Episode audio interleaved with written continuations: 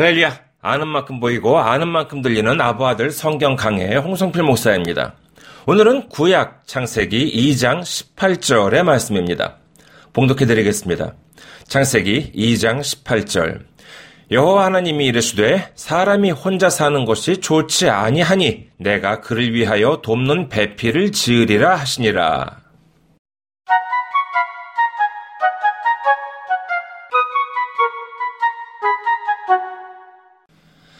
하나님께서는 아담을 보시고 혼자 사는 것이 좋지 못하기 때문에 그를 위하여 돕는 배필을 지으려고 하십니다.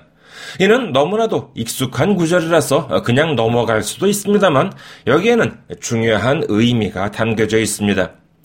먼저 하나님께서는 창세기 1장에서 사람 이전에 모든 생물들을 창조하신 후에 생육하고 번성하라고 복을 주십니다. 번성하기 위해서는 당연히 수컷과 암컷이 있어야 가능합니다.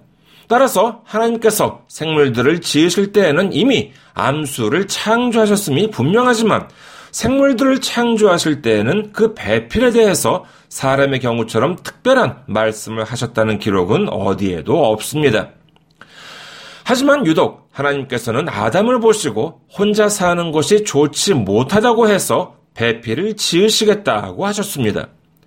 이 구절의 핵심은 아담에 있는 것이 아니라 이 구절 이후에 등장할 배필에 있다고 하겠습니다. 하나님께서 아담의 배필을 창조하실 때에는 특별한 이유, 특별한 목적이 있으셨습니다. 그것은 바로 아담을 위하여 돕는 배필을 창조하시겠다는 것이었습니다. 여기서 많은 사람들이 오해를 합니다. 어떤 사람들은 이와 같은 구절을 두고 남녀 차별이라고 합니다. 하지만 이는 성경을 잘 모르고 하는 말씀입니다. 고린도전서 12장 20절에서 21절에는 다음과 같이 기록합니다. 이제 지체는 많으나 몸은 하나라. 눈이 손더러 내가 너를 쓸 데가 없다 하거나 또한 머리가 발더러 내가 너를 쓸 데가 없다 하지 못하리라.